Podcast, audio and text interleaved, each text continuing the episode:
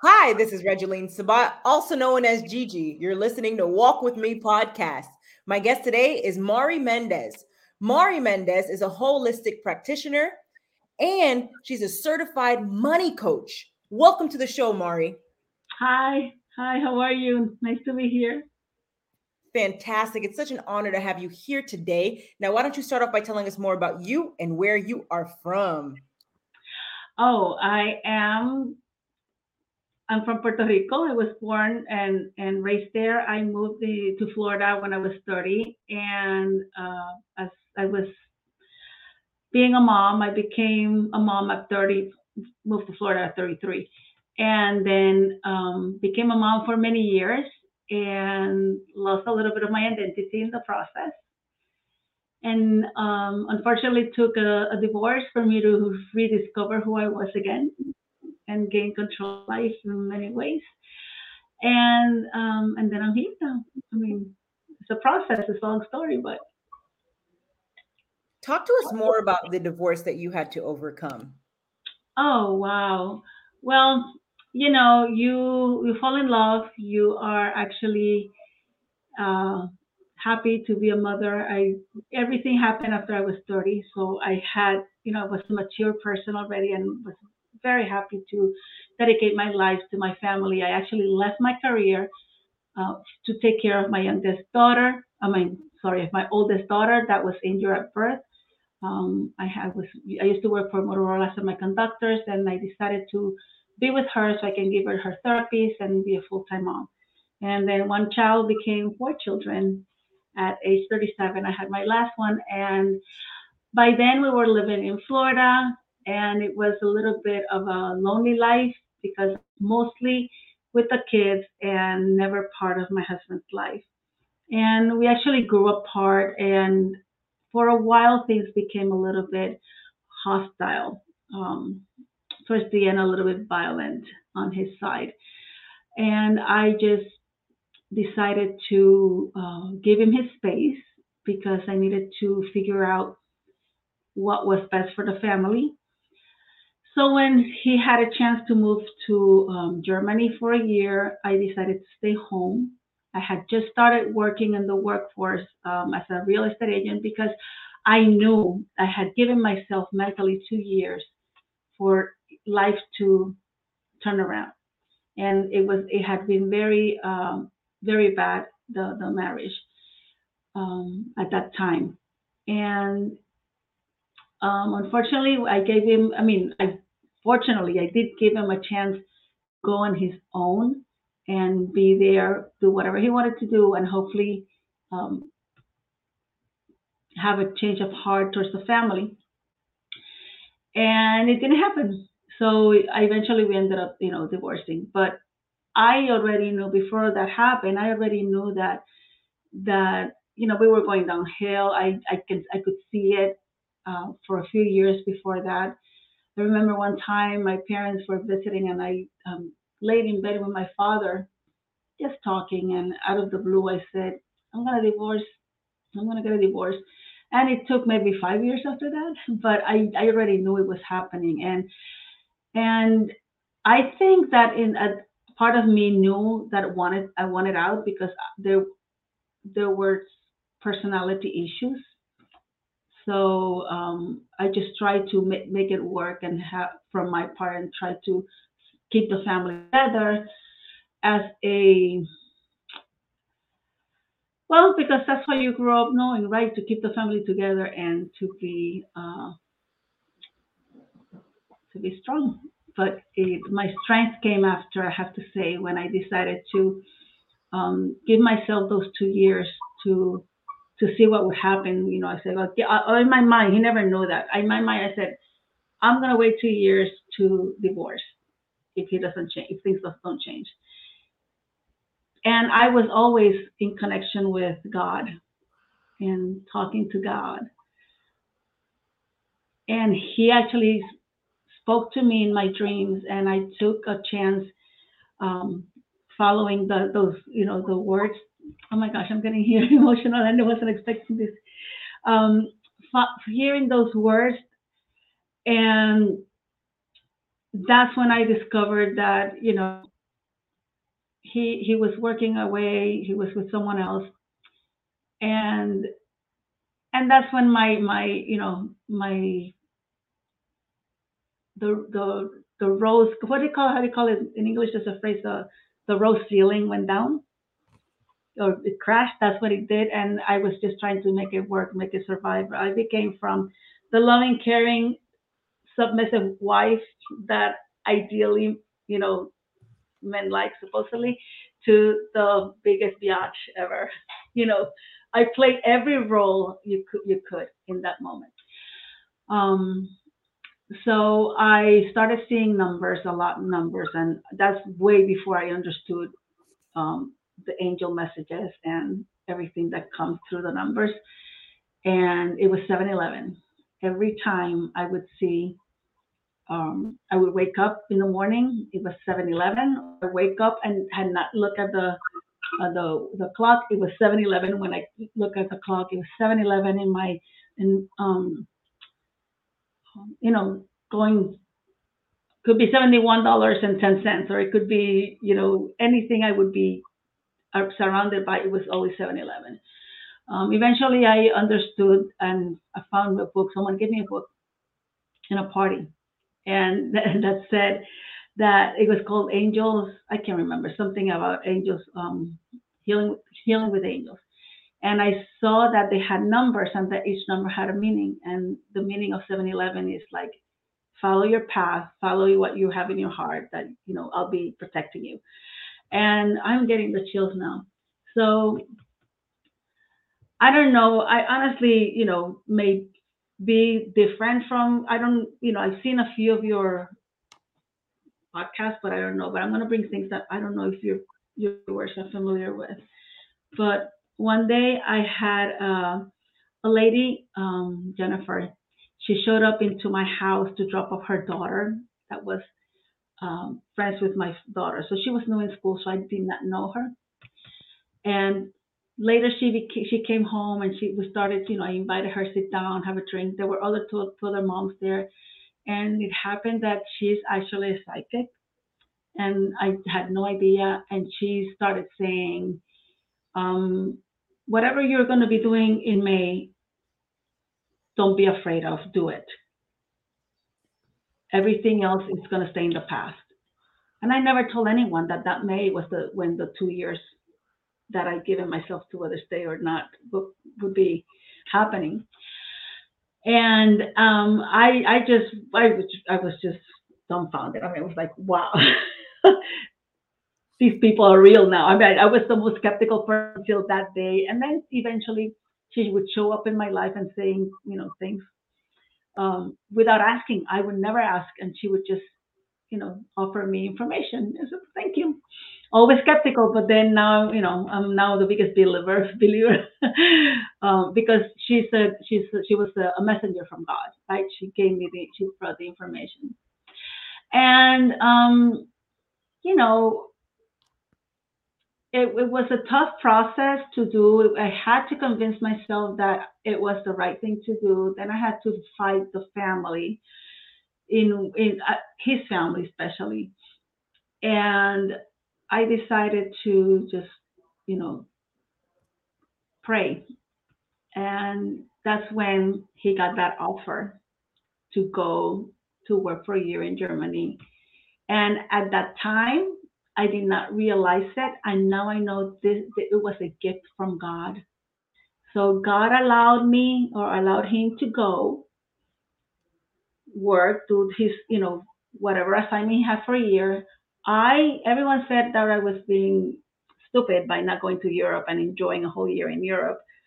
But I knew I couldn't go in a country where I don't know the language, where I don't, um, I don't have family, I don't have a support system and I needed to stay uh, stable. I had gone back to the workforce, so I, I was just starting. I wasn't going to let it go after 10 years of not being, you know, of, of being only a mom. I said, I have, I can't, I have to stay focused. And I did it. And the day we dropped him off into the airport, no one cried. I didn't cry. He didn't cry. In the past, whenever he traveled, he would cry. No one cried. The girls did not cry. And that same day after we got home from dropping him, my second child, Andrea, came to me and said, Mama, guess what? And I said, What, Mama?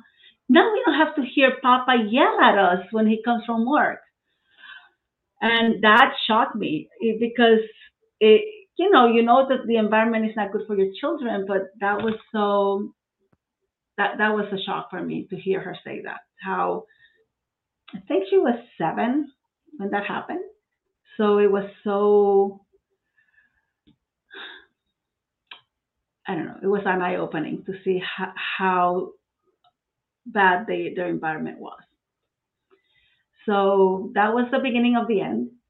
That was the beginning of the end. And when he came back after the that year was over, he never came home straight. He spent like a few months, I don't know where. And then he and I know he was already in the United States and he decided to come back.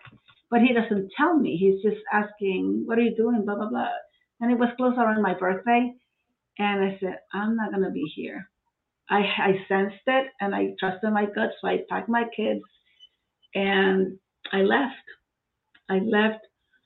I left to Orlando to a family member. While I was there, I made reservations for a whole week in Sarasota to be um, at the beach, but you know, cheap. Um, uh, it was a, like a cheap um, hotel, like a Days Inn. It was a Days Inn. I guess it was like two hundred twenty-five dollars the whole week to stay there. It had breakfast and everything. So the girls and I spent the whole week, and he was there. He came. He was calling me, looking for me, and I just said, "Hey, you never told me you were coming, so I had plans." So I told him I was in Miami, so he could look anywhere but, but where I was because I want to see him. I, I was so mad, I was so angry, and I didn't want. I, I wasn't ready to see him. And eventually, I went home, and then he, he went to Puerto Rico, so his family came back and after that, um, he stayed home for for about two weeks, and I, that's why I told him I wanted a divorce. I was like completely honest, but he didn't believe me. So when he left, which I was like, because I had a trip to um, Nevada to Las Vegas, but it was a training trip, so I was going with a lot of um, other colleagues from work from the real estate business, and he had I didn't want to tell him. And my parent he he left like on in the morning and in the evening I picked up my parents from the airport, and the next day I left. And because my parents came to stay with the girls where I was, and that was hell. For some reason, he found out I wasn't home, and he was calling my cell phone, blowing it off day and night. Very scary. And we were like four, four of the, you know, four of my colleagues and I were all four of us were sleeping in the same room because we shared a room. And the women were like, "Stop it! Don't answer! Don't do," you know. I, but I was so scared of what could happen. And one one of those mornings that I was we were already in the training. The it's a huge training from a major um, you know it was a Mike Ferry training I have to say, and he is I get hear my name like before the the break. I hear my name come from we want to talk to you, and the lady that's talking to me is asking me the first question like Are you married? And I'm like, What does it matter? But that question told me he was there. And when he, oh, he was supposed to be in, in Arizona, right? And his new station. And I panicked and I told her, I mean, I just like opened up completely. And what they actually upgraded me and my whole crew, six of us, they gave us the VIP passes so we didn't have to go out we went, you know, had the VIP treatment the rest of the day, and um, we never saw him. And when we came back from lunch, she came to me and she said that the, he was escorted out of the hotel and that he was not allowed to come back into that hotel. So he kept calling me, he kept doing all that. Oh, why you're making me relive all this. Very inspiring. Now, Mari, as a domestic violence survivor myself, my heart truly goes out to you, and and you share very a lot of important components in your story in regards to the importance of when an individual is aware that they are in a violent relationship, the importance of leaving that relationship. Yeah, yeah absolutely. Absolutely. And what happened is that when I say God gave me the gift of Him leaving, that was my that was my time to learn how to be without him. I learned to be by myself. I learned to live with with my own um, you know, my children. And I was working and I just needed to learn how to figure out how to pay everything because I had no idea what was going on in the financial world either because he that's how he was. He was in charge of everything. I was just of the kids. He was so um, controlling that he even if I cleaned the house, he had to clean after me. That that's how that's how he was. So incredible. So you went yeah. from being financially abused to now being a certified money coach. Absolutely amazing, very inspiring. Now, what is your best advice to the audience for walking with purpose and living a life of happiness? Oh my goodness. Take charge of your own actions and be responsible for um, for what you do, whether it's good or bad. If you know you did wrong, take you know take responsibility.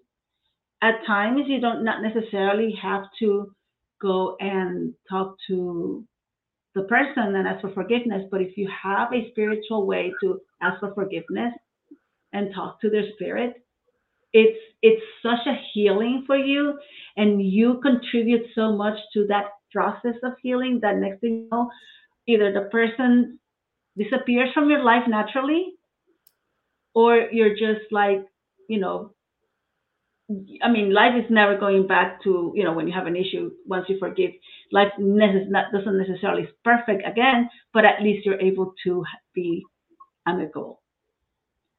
And taking responsibility, that's that's what I've been doing. I take responsibility. I don't blame him. I in my for my ex. I don't blame him for right now for what he did, because I know that part of me wanted out, and that was the the broadcast message I was sending, right? So I'm not saying I call for it for what happened, but I'm saying that I'm a part contributor to that situation, and by not by not by seeing it that way, I don't feel I'm a victim. I own myself and I can move forward and I can help my daughters, I have my four daughters, um, have shape of their actions also in their own relationships. Amen. I love it. Now, Mari, where can the audience find you? Oh goodness, um, healingfirefly.com and um, you can also face uh, Facebook at Healing Firefly and on Instagram at Healing Firefly. And um, I'm, I'm here to help you, to guide you, whether it's behavioral money coaching, um, you know, knowing w- what your flaws are, because that's basically what I do. Is not telling you how to use your money, but how to identify um, the different money personalities that we all have and which is the one that drives our car. And also by also helping you release your your um, emotional traumas and help you empower you to be, you know, to go from the victim point, being a victim, to actually being an empowered goddess. Amazing. Ladies and mm-hmm. gentlemen, make sure to check out Mari at healingfirefly.com. And Mari, thank you for being a guest on Walk With Me podcast. Thank you, thank you so much.